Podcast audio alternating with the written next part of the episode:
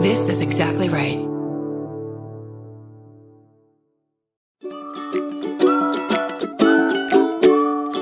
I'm Sarah Iyer, And I'm Stephen Ray Morris. hosts of the Purrcast. That's Purr with three R's. It's a podcast all about cats. We can't talk to cats, so we talk to people who know and love them. Each episode, we invite a fellow feline lover, comedians, celebrities, kitty caretakers, and animal artists, to name a few, and we gush with them about our favorite furry friends. Tune in to the Purrcast on Exactly Right Network for new episodes every Wednesday. Listen and subscribe to the Purrcast and all of Exactly Right's shows on Apple Podcasts, Stitcher, or wherever you like to listen. Right meow.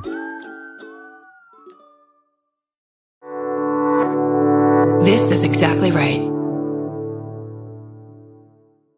Violent crime occurs every 25 seconds, but we spend more money protecting our Amazon packages than we do on our personal safety. This holiday, gift peace of mind and gift Katana Safety, the first and only personal safety solution that attaches to your smartphone. Katana is monitored by a 24 7 response center and an app that alerts seven of your loved ones. No wonder it's one of Oprah's favorite things of 2018. Buy now at katanasafety.com slash fall line and get 20% off with the promo code FALL. Again, that's K-A-T-A-N-A safety.com slash fall line. Before we begin episode three, we are pleased to make two announcements. One from the fall line and one from our friend Donna Green. First, an update. The Millbrook Twins Reward Fund. Thanks to a recent and very generous donation from Little Petal Clothing, the reward fund has now reached $10,000. We are incredibly grateful to the listeners who donated and to the businesses, Osteen Law Group, Encompass Podcast Studio, and now Little Petal, who again have come together to offer a reward of $10,000 in the case. You can find more information about that in our show notes. And now I have the honor of introducing you to Donna Green, an advocate, writer, speaker, and now podcaster who we feel very honored to call friend. Last week's episode, you heard Donna's story how her son Raymond was kidnapped and that she's never stopped looking for him. And that with her upcoming podcast, Spotlight on the Missing, she hopes that she can help other families too. But right now, Donna needs our help. I think it will be best if she explains it to you in her own words. Hi, I'm Donna Green, and I'm asking you today to help me fund a reward in the case of my missing son, Raymond Lamar Green, who was kidnapped 40 years ago today. As a victim advocate, I've learned the importance of rewards and encouraging tips and leading to resolutions in cases. And now, with your help, I hope we can see that the same movement in Raymond's case. If you can help us, please visit the GoFundMe link at the show notes of this episode.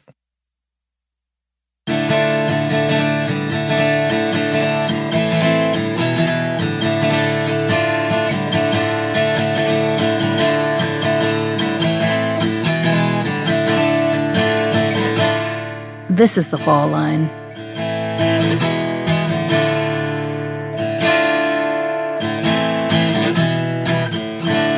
Please note, some of the interviews for this episode were by necessity recorded in a large public space, and the quality is not as high as we'd like. However, we feel it's important that you hear from the mother and daughter involved in the kidnapping we cover in this episode. I was so depressed. And every night, seemed like I would hear her crying. And I would wake up and I'd be rocking, like I'm rocking her back to sleep. And then I realized that she's not there, but I could hear her crying. August 1981. Just two and a half months before, the last victim in the Atlanta child murders, one of the two adults and one of the only two Wayne Williams is convicted of killing, had been found on the banks of the Chattahoochee River. Less than a month before, in June, a man would break into the Atlanta FBI offices and hold the agents there hostage for three hours. June also brought the CDC's first release statement concerning GRID, the disease we'd later come to know as HIV/AIDS. Ronald Reagan, then President of the United States, visited Atlanta that summer. And on August 3, 1981, Shanta Yvette Alexander was born. The police report describes the day as clear and hot. Not a surprise for summer in the South. August has traditionally been one of the busiest months in maternity wards, and 1981 was no exception. Grady was packed with expected mothers, new babies, and women in recovery. It had been less than three years since Raymond Green disappeared, an abduction that occurred because the kidnapper had been allowed to wander freely throughout the hospital. As far as we can tell, the ward was still easily accessible to anyone who chose to visit it. It was easy enough for a woman to access in broad daylight. The nurse's station was empty that day, and that woman put newborn Shanta Alexander in a bag and carried her out of the hospital. Simple as that. Shanta was the fifth child of Bobby and Sandra Alexander, who worked at the Atlanta branch of the IRS. The couple, long married and settled in DeKalb County, had a large, happy, and close extended family, and they were thrilled at their final child's arrival. They'd worried that they'd never have a girl, and before Shanta was 12 hours old, they didn't. She would be kidnapped from the ward at Grady Memorial, where her mother was recovering from the birth and waiting for a follow up operation to get her tubes tied. This particular kidnapping does not appear on any of the local timelines or This Day in History websites. There was coverage at the time, though the story mostly hit the news media after the kidnapper, Louise Heard-Lett, was caught. The Atlanta Police Department's work on this case was so superior that the two officers in charge, Huffman and Nykirk, received special commendations in November of 1981. But according to Sandra Alexander, Grady Hospital's response left much to be desired. On August 4, 1981, Sandra Alexander sat in a shared recovery room at Grady, propped up in a bed. She was exhausted. After four boys, she said she told the doctor this one had better be my daughter. After they brought Shanta in from the nursery, Sandra tried to breastfeed her, but Shanta was sound asleep, sucking on her finger. Sandra hated to disturb her. She wondered if her daughter would suck her thumb into childhood and had a brief moment of imagining what Shanta might be like and look like as a toddler. It was a happy moment in what had been an awkward late night and early morning. The wards were organized by age, with teen mothers on one wing and adult women on another. Sandra was grouped with the older women and in a shared room. Sandra's roommate, who'd had a boy, was unfriendly. In fact, she was oddly so. She pulled the curtains tight around her bed, even when her husband suggested she open them. You're all women, after all, he told her. She wouldn't speak when Sandra tried to engage her in conversation. They were both waiting for their babies to be brought in. It's not like there was anything else to do. But Sandra had no luck. She was antisocial, Sandra told us. After Sandra's own husband, Bobby, left to take care of the boys, Sandra sat mostly in silence, wondering why the woman was acting so strangely. You see, as soon as her roommate's husband had left, the roommate had jumped out of bed and rushed off to use the phone. There wasn't one in their room, so she had to head down the hall and make a call there. Sandra couldn't guess who she might be calling. After all, the roommate's husband had just left too. Who else could she need that immediately? After that phone call, things got stranger. Sandra says her roommate alternated between hiding in her bed with the curtains tightly drawn and going to the door of the hospital room to look up and down the corridor. At the time, Sandra couldn't make sense of it. Now, though, it's pretty clear. Sandra believes her roommate had called the kidnapper. She alleges that that roommate was in on Shanta's abduction and even invited the woman who took her daughter into the room. The babies had just been brought back in to see their mothers when a stranger appeared. The person was a light complected black woman in her late 20s, of medium height and build, and wearing a polka dotted dress that had, as the police file reports, a two to three inch rip across the shoulder. Sandra had never seen the woman before and assumed she had to be a friend of the roommate. And uh, she had a big bag. I don't know if she had it or my roommate had. But anyway, it was a big bag. And she had, uh, she was just talking, just talking. Her my roommate got it. You know, I mean, they were just going, you know, just talking up something. So she decided to leave. She said, I'm going to go and check on my niece. By the time I got out the door to go get in the hospital gown, I saw her coming out the, the bathroom, the patient's bathroom, you know. But I had that feeling that something wasn't right. So I decided not to get the gals to go back to my room. When I got around there, My baby was gone. Everything in the bed was gone. The water bottle was gone. Everything. Except for the sheet that he had on. the- Everything else was gone. Sandra asked her roommate if the nurses had come for Shanta, but the woman didn't answer. So she went into the hallway and began to ask if anyone had seen the stranger with a baby. Even then, Sandra knew. One patient told Sandra that she'd seen a lady with a big bag who'd been too impatient to wait on the elevator, and who had instead chosen to take the 11 flights of stairs down to the lobby. Sandra searched for nursing staff and couldn't find them, and then she had further trouble when the security line to the front desk was busy. Nurses had to go down the stairs to alert the security guards and begin a lockdown. Sandra's not sure how long this took, but it was too long. There are a few important points to highlight from Sandra's account of that afternoon.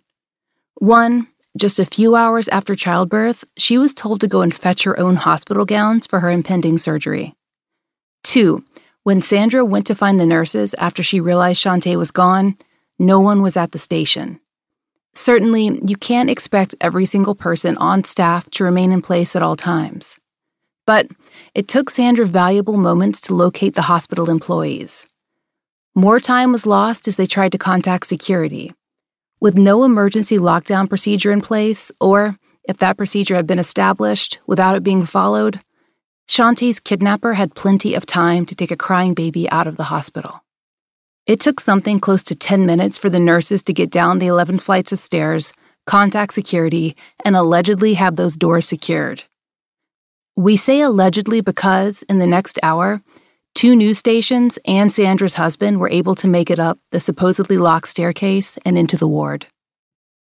Either way, it was too late. The kidnapper was long gone.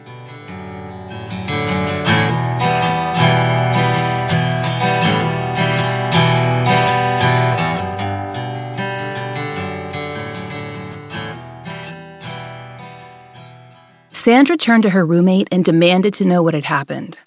According to Sandra, the woman clammed up, even when hospital staff swarmed. She wouldn't say a word. The next few minutes, or maybe it was longer, Sandra couldn't tell, were a blur of activity.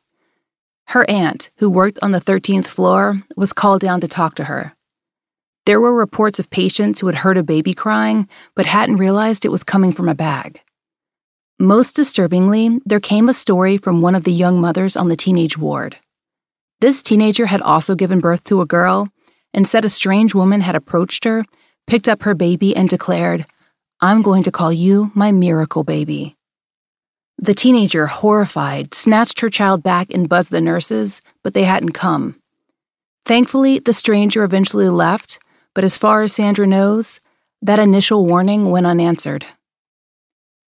So, after the failed attempt on the young mother's ward, the kidnapper made her way to Sandra's room. When the police began to question Sandra, they immediately developed a composite drawing, one so strikingly good that Sandra felt it perfectly captured the woman's likeness. After the police sent out the drawing, Sandra's cousin, who also worked at Grady alongside her aunt, managed to make her way onto the floor to check on Sandra. When she saw the composite drawing, she was immediately struck by it.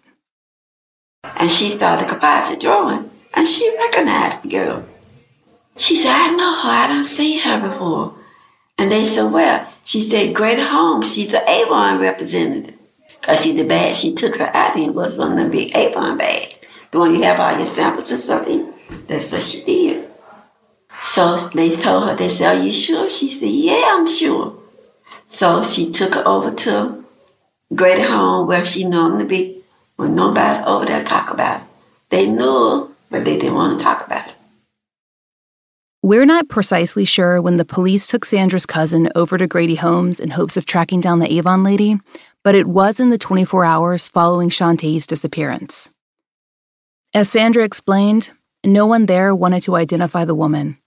So, the police were then left to disseminate that drawing throughout the city, which they did. Sandra spent the next week in Grady, which was unusual as she'd had no birth complications.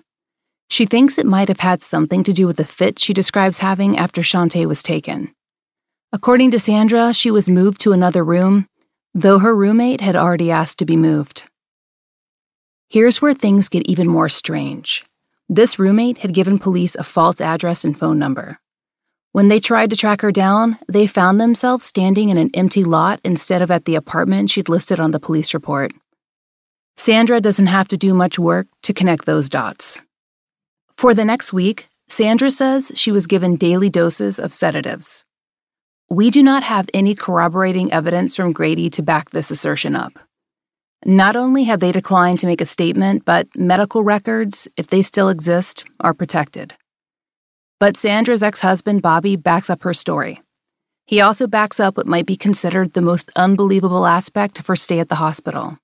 People don't want to think that something like this can happen, but for what it's worth, we believe Sandra too. She didn't and doesn't have a reason to lie. After all, she has never pursued legal action against Grady. Sandra tells us that a day or so after Shanta's abduction, she was visited by a man she describes as being a Grady PR person. She'd been in bed, in and out of sleep, and, by her account, heavily sedated. The police had come and gone and come again. The news media, too, and now this man. She wasn't sure if he was a lawyer or merely a representative. Sandra alleges that this man came to her room to tell her that she could not sue Grady specifically because Grady's insurance had lapsed. According to Sandra, she was taken aback. She'd had no plans to sue the hospital. She hadn't even thought about it. But she insists this conversation did indeed occur. And that opens up many more questions. Could Grady have possibly let their insurance lapse? If so, what would drive a representative of the hospital to approach a patient and make that known? And if not, was this a gambit to convince Sandra that she shouldn't even attempt to sue the hospital? She claims that this PR representative also insisted that the hospital had a monitoring security system in place, something that was repeated often enough that the local news media decided to look for it. She said that her aunt, employed by Grady, had been told by other nurses that they shouldn't sue because then the nurses would lose their jobs. Again, we don't have Grady's version of the story, We've been unable to ascertain where these monitors might have been. There was no news reports that verified or did not verify their presence. For what it's worth, the family never saw any evidence of a system. The rest of Sandra's hospital stay was tense and awkward. She tells us many staff members avoided eye contact, especially the nurses who'd been at the station. What they've been told, if anything, is unknown. But we do know that Grady officials expressed that Sandra's hospital stay would be free. And we know, based on court documents, that they later sued her for that bill. The judge dismissed the suit and, according to Sandra, told the lawyers representing the hospital to not bother this woman again. According to Sandra, Grady did not attempt to follow up with any further debt collection or pursuit of those funds.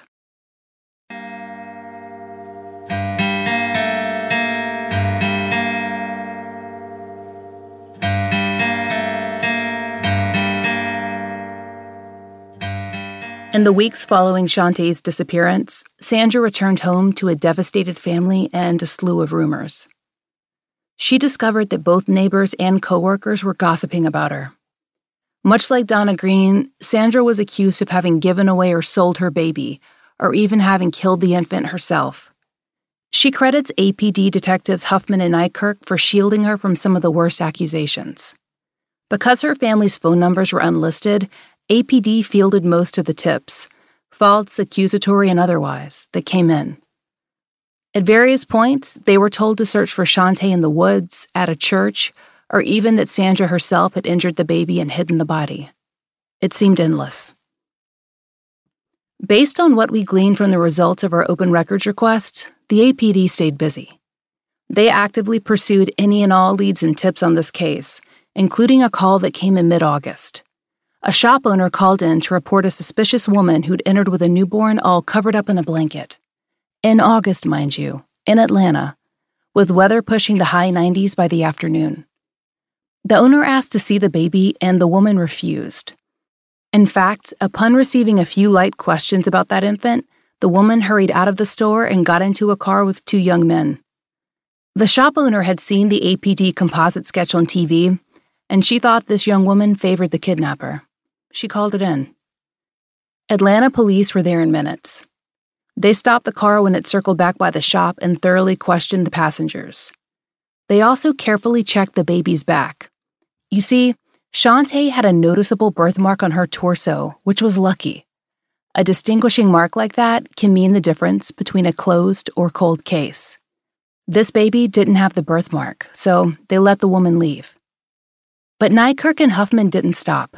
They followed up on tips, stayed in contact with the Alexander family, and eventually got a call that would lead them to the DeKalb County townhome of one Louise Lett. During our research, Louise has remained something of an enigma.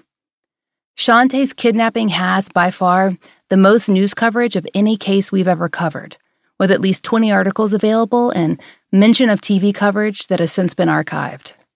Many of those articles are devoted to Louise and what happened after Shanta was located. To understand that, though, you need a little background on the kidnapper herself. Everything is presented at a distance, and we can't ask Louise about it. After a month or so of digging, we figured out that she died in Los Angeles in 1997 under a different surname. We found a picture of the headstone that also listed her maiden name of Heard. So, who was she, and why did she kidnap Shanta Alexander from Grady? In episode 5, we'll look at all the reasons women abduct infants, but in Louise's case, there was no clear external cause. By all media accounts, her marriage didn't seem to be in trouble, and she'd already established a family with her husband via the birth of her first son. On the surface, there was no practical reason why she'd be desperate enough to abduct a newborn. Incidentally, Louise maintained that she'd done no such thing. When the police arrived at her home on Strawberry Lane in Decatur, a suburb of Atlanta, she insisted the baby was hers, her second child with her husband, a long haul trucker who'd been on the road at the time of the birth. Her older child, a son, was almost three. Louise eventually consented to letting APD examine the baby. Huffman checked for and found that telltale birthmark. Madison Reed is on a mission to revolutionize the way women color their hair. Any woman who dyes her hair knows the lack of choices we've had, either outdated, at home color, or the time and expense of a salon.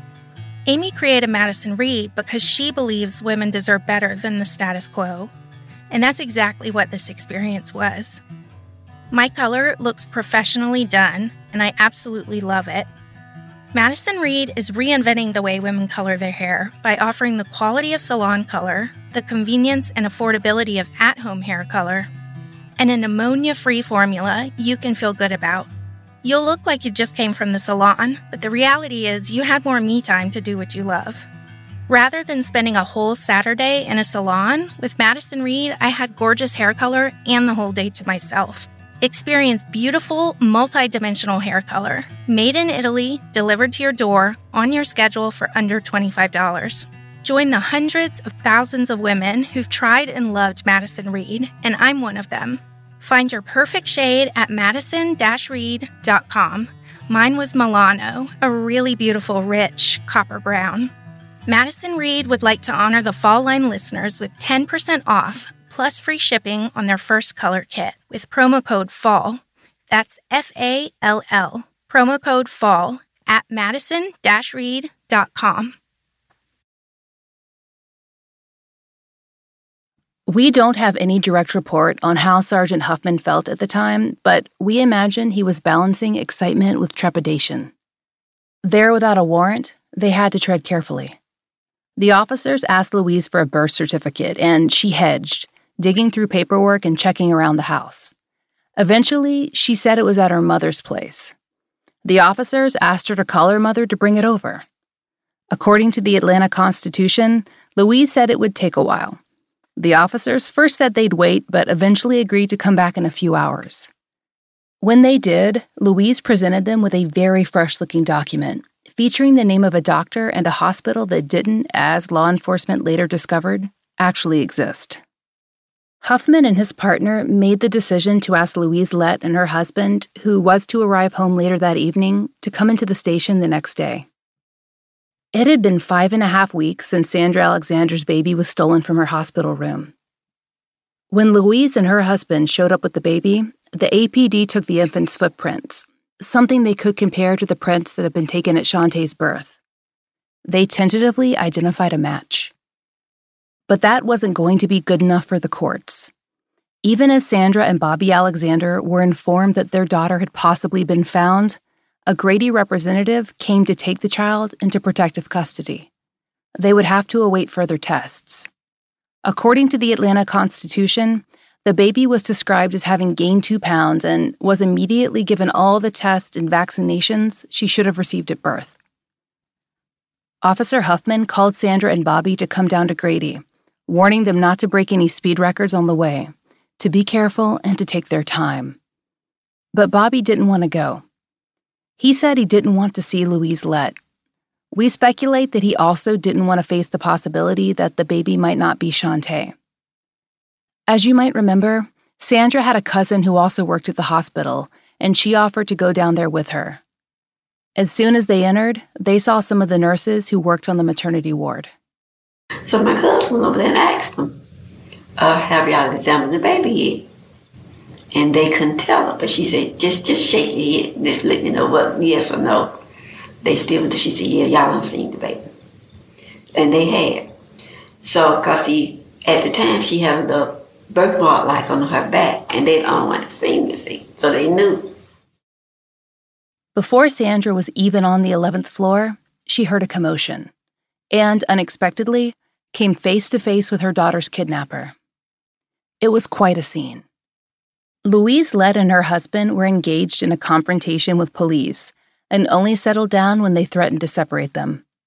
Louise, who'd been cursing and insisting that Shanta was her baby, was only willing to calm herself when she realized that, separated from her husband, the police might tell him anything. The hospital informed Sandra that they'd hold Shanta in protective custody until blood tests could be performed and analyzed. In the various 1981 news reports, there's much talk of advanced tests to exclude maternity. Based on our research, it seems that Grady performed the 1980s version of modern DNA testing, RFLP.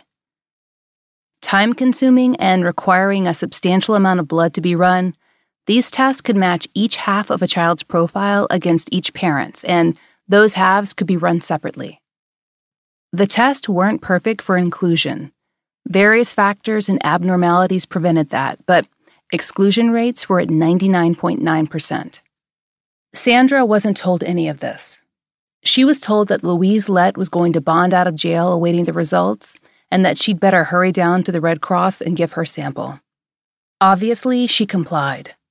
Over the next two weeks, Atlanta news coverage focused on the weight both couples had. Louise Lett's husband was quoted for the first time. Despite evidence to the contrary, Mr. Lett insisted that the baby had to be his. After all, hadn't his wife been pregnant? Atlanta police said at various points that they did indeed believe Louise had been pregnant, but couldn't speak as to what had happened with that pregnancy. According to the news reports of the time and what Sandra was told, Louise faked that pregnancy convincingly, stuffing her clothing and preparing for the birth of the baby. As we said, Mr. Lett had been on the road for much of that false pregnancy, so, as far as he knew, he had, as he told police, a beautiful baby girl. It was at this time that APD began to examine the older child of Louise a little more closely. The three year old boy was just about the same age as Raymond Green, who had disappeared in 1978. Local news picked up on this, and for the first time, Raymond's name made it onto the front cover of the paper, even if only in discussion of the new case. Donna Green was nearly breathless when she heard that the APD had also ordered blood tests on Louise Lett's son to determine whether or not he was her biological offspring. Could Raymond have been there, right in Atlanta? She and Raymond Sr. were brought into the station where they cautiously identified a picture of Louise as Lisa Morris, the woman who'd taken their son. Within a few weeks, the test came back. Louise was the mother of her older child, and Donna and Raymond disappeared from the newspaper again. It soon became apparent that Louise had fabricated the birth certificate. When the test finally proved that the baby was indeed Shanta Alexander, Louise was formally charged with both forgery and kidnapping and was remanded to Fulton County Jail, where she would await trial. Nearly two months after Sandra Alexander watched Louise walk out of Grady, newborn stuffed in her bag, Shanta was finally allowed to come home.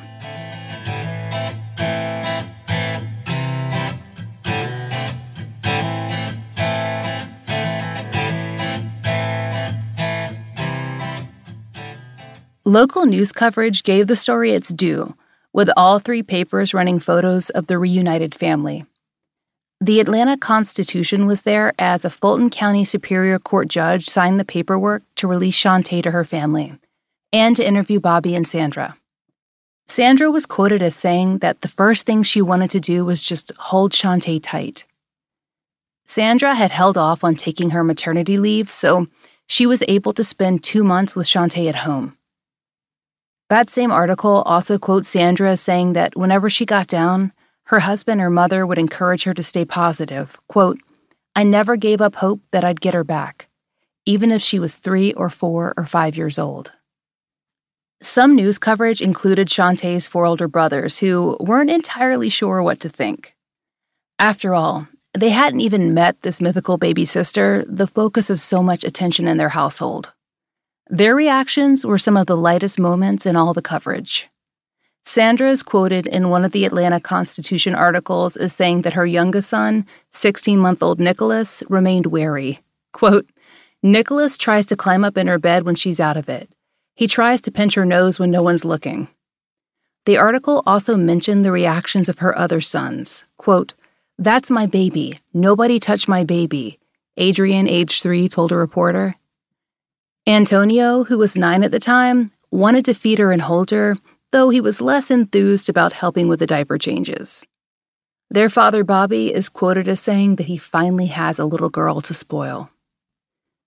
But legally speaking, the ordeal was far from over. The Alexander family would continue to face Louise Lett as she moved slowly through the Fulton County criminal justice system. The case went before the grand jury on September 30th, 1981 and the first hearing was held soon after. Sandra and her family found the experience to be frustrating and somewhat bizarre, especially in terms of changing press reactions. She says she was criticized for seeking legal representation, and that the reporters who had been allies seemed to turn on her as the initial hearings took place. The case took time. First, Louise had to be determined competent to stand trial.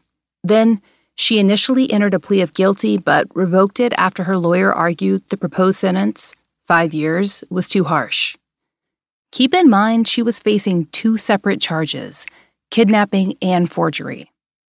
She remained in custody for another year as the gear slowly turned, finally entering another guilty plea in November of 1982 and accepting the same sentence as before five years. She was granted time served for the 15 months she'd spent in county, awaiting trial. Though she was adamant that Louise Lett should pay for her crime, Sandra never pursued legal action against Grady. Recently, we discussed Sandra's case with Atlanta lawyer Andre Renault, who specializes in representing crime and accident victims. First, we talked about his experience with the presence or lack thereof of security cameras in hospitals and in other state or government owned facilities. We then asked Mr. Renault to comment on Sandra's case and whether or not she could have brought suit in 1981. Please note, he's responding to Sandra's story of being visited by the PR representative. He is not personally making any claims as to the veracity of this story. As we've made clear, the events are alleged. Her case is very interesting because it appears that there were several security measures that were not in place that likely contributed or led to her baby actually being abducted. There also appears to be at least some sort of evidence to suggest that even the nursing staff that was on duty would have potentially been negligent, uh, as it appears that they may not have been uh, manning their posts correctly and keeping a proper lookout.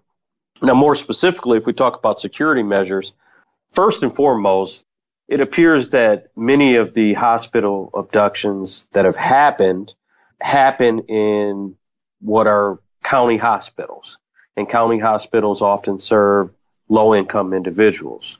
And oftentimes they're underfunded. So as a result, in these particular hospitals that serve the low income individuals, you're going to have the least security measures. Because when a hospital is doing its budget, they look where they can cut their budget, and oftentimes, unfortunately, security measures are what are cut first. Number two, it appears that there was either no security surveillance, or if there was security surveillance, no one was actually watching.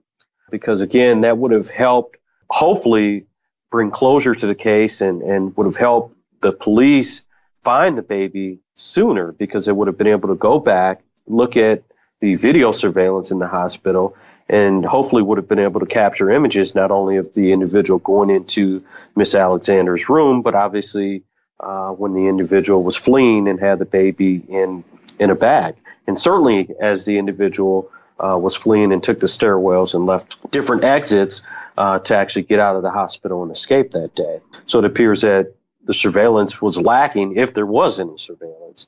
And finally, it appears that again the nursing staff uh, wasn't keeping a very watchful eye for what was going on on the floor. Uh, if an individual certainly is, is running through the hospital with a duffel bag and perhaps there were cries uh, from the baby as she was fleeing, then this potentially could have been prevented, or at least they could have gotten to security sooner and they could have locked down the hospital floors and the exits to prevent her from escaping.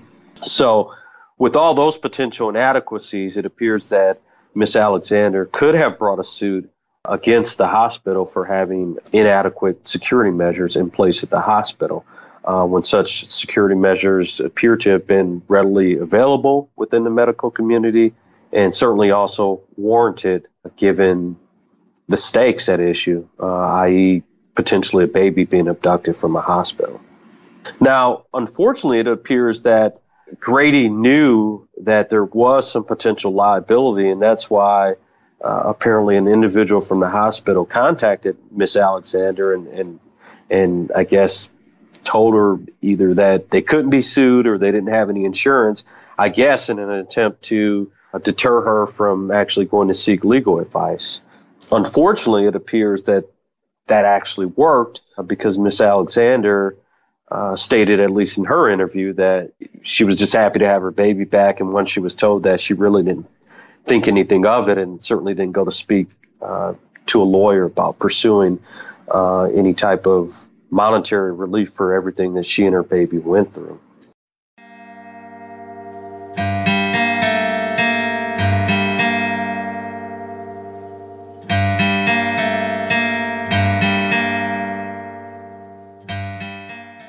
After her release, Louise mostly dropped out of public record, with the exception of a few important facts. We know she and her husband divorced and that she remarried at least once.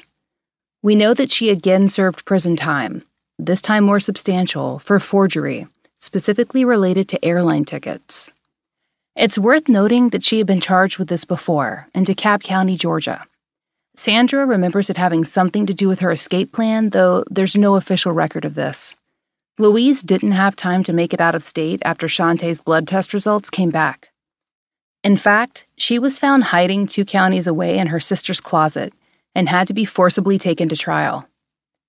We're not sure how she ended up in Los Angeles, but she died there. Her headstone lists the date as February 22, 1997. Her older son's current location and status remain a mystery. We're not sure if she ever had any other children. To our knowledge, she never spoke publicly about the kidnapping of Shanta Alexander. In the years following Shanta's abduction, Grady did implement further security measures. Sandra and Shanta remember being interviewed on the news when the hospital made those changes. Between 1981 and 1996, though, there would be an additional five abductions, with three occurring on the maternity ward itself one in the children's wing, and another from the waiting room. So, whatever was put into place directly following Shanta's kidnapping, it wasn't enough to prevent the events that would unfold over the next 15 years. As a teenager, Shanta was reunited with Sergeant Frank Huffman, the man so instrumental in her recovery. The moment was also captured on the local news and was apparently presented by longtime local news anchor Monica Kaufman. The other officer who had aided in her case, Nykirk, had passed away by this time. Sandra and Shanta discussed this reunion with my co host and the effect that it had on them. I met him and I met, uh, at the time, it was Major Mickey Lloyd for uh, APD. I met them um, when I was a teenager. And the honor that I had for him, it, it was impeccable. It, it's like I've, I've worshipped him almost. When I met, I couldn't let him go. When I when he first held me, I did not want to let him go. And um, he told me how the you know my story impacted his life and how it changed things for him. And I never, I never, I always wanted to do something in law enforcement. I just didn't know what. And after meeting him, I was like, I want to be a police officer.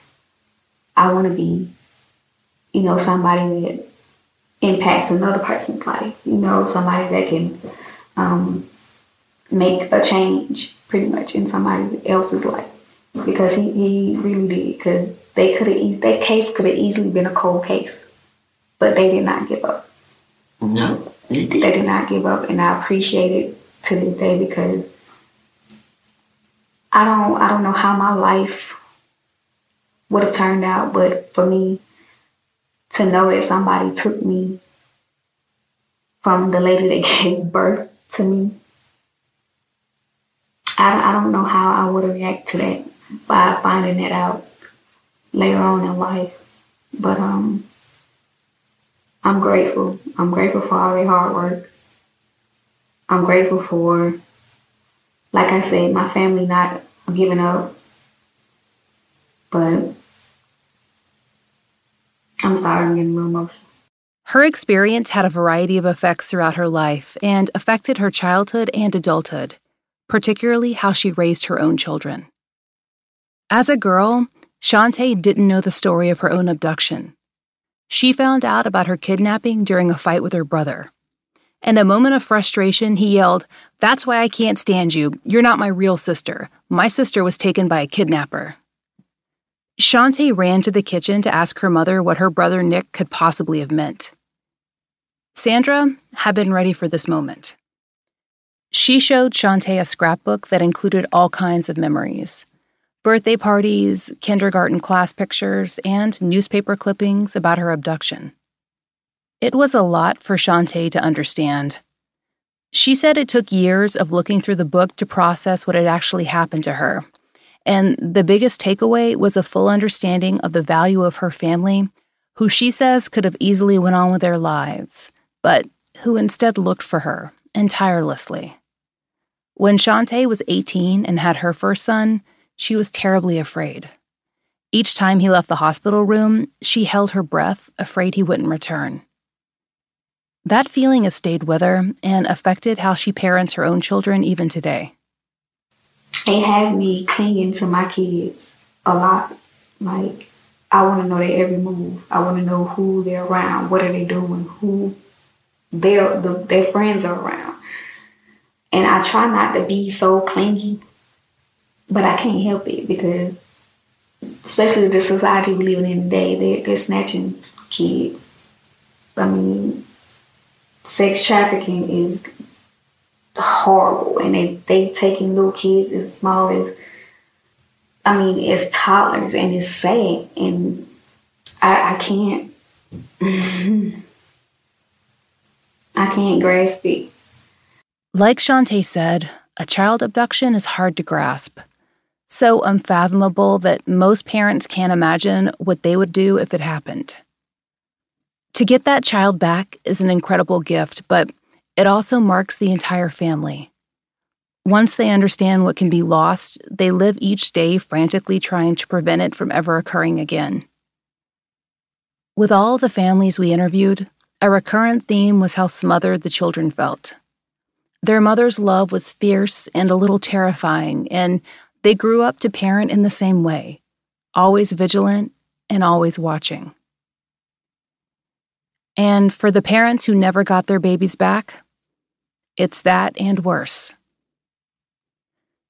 Raymond Green and Shanta disappeared less than three years apart in the same city, under the same police force and hospital policy. So, why did Shanta's kidnapping turn out so differently than Raymond's? There are too many reasons to narrow it down, but it's obvious that the early and involved presence of the assigned detectives had a huge impact. That immediate, widespread forensic sketch was also incredibly impactful.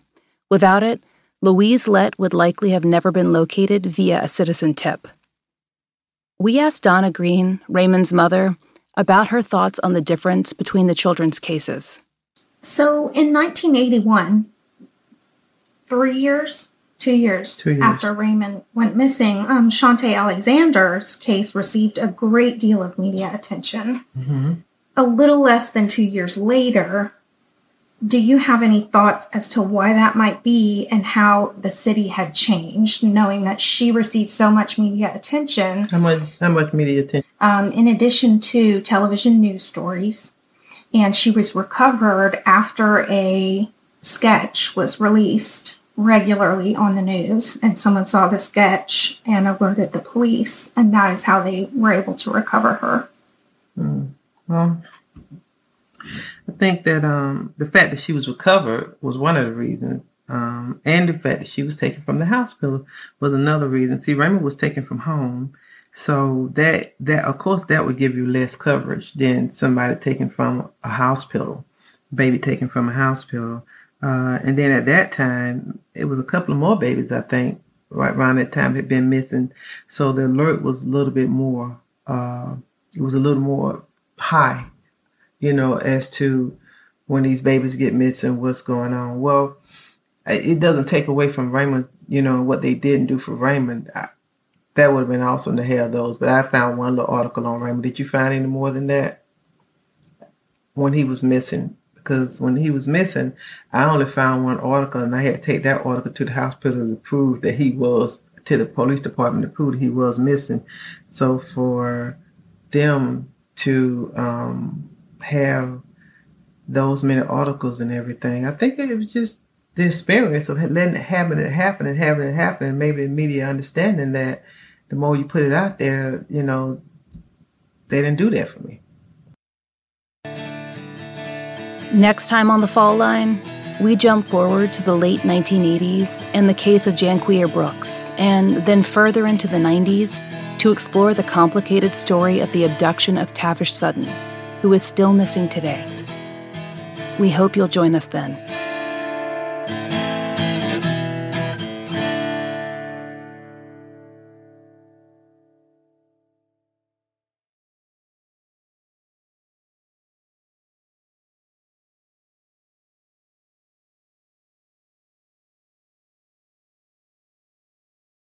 Targeted True Crime, Domestic Violence.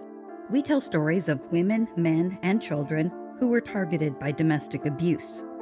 We investigate cases of family violence each season using academic research to interpret the events. As a college professor, I think we need to stop making family violence a secret. It's time for us to tell our stories and use our experiences to help and to provoke change. You can find Targeted Podcast on iTunes, Spotify, and all of the major podcatchers. Peace, my friends. Peace.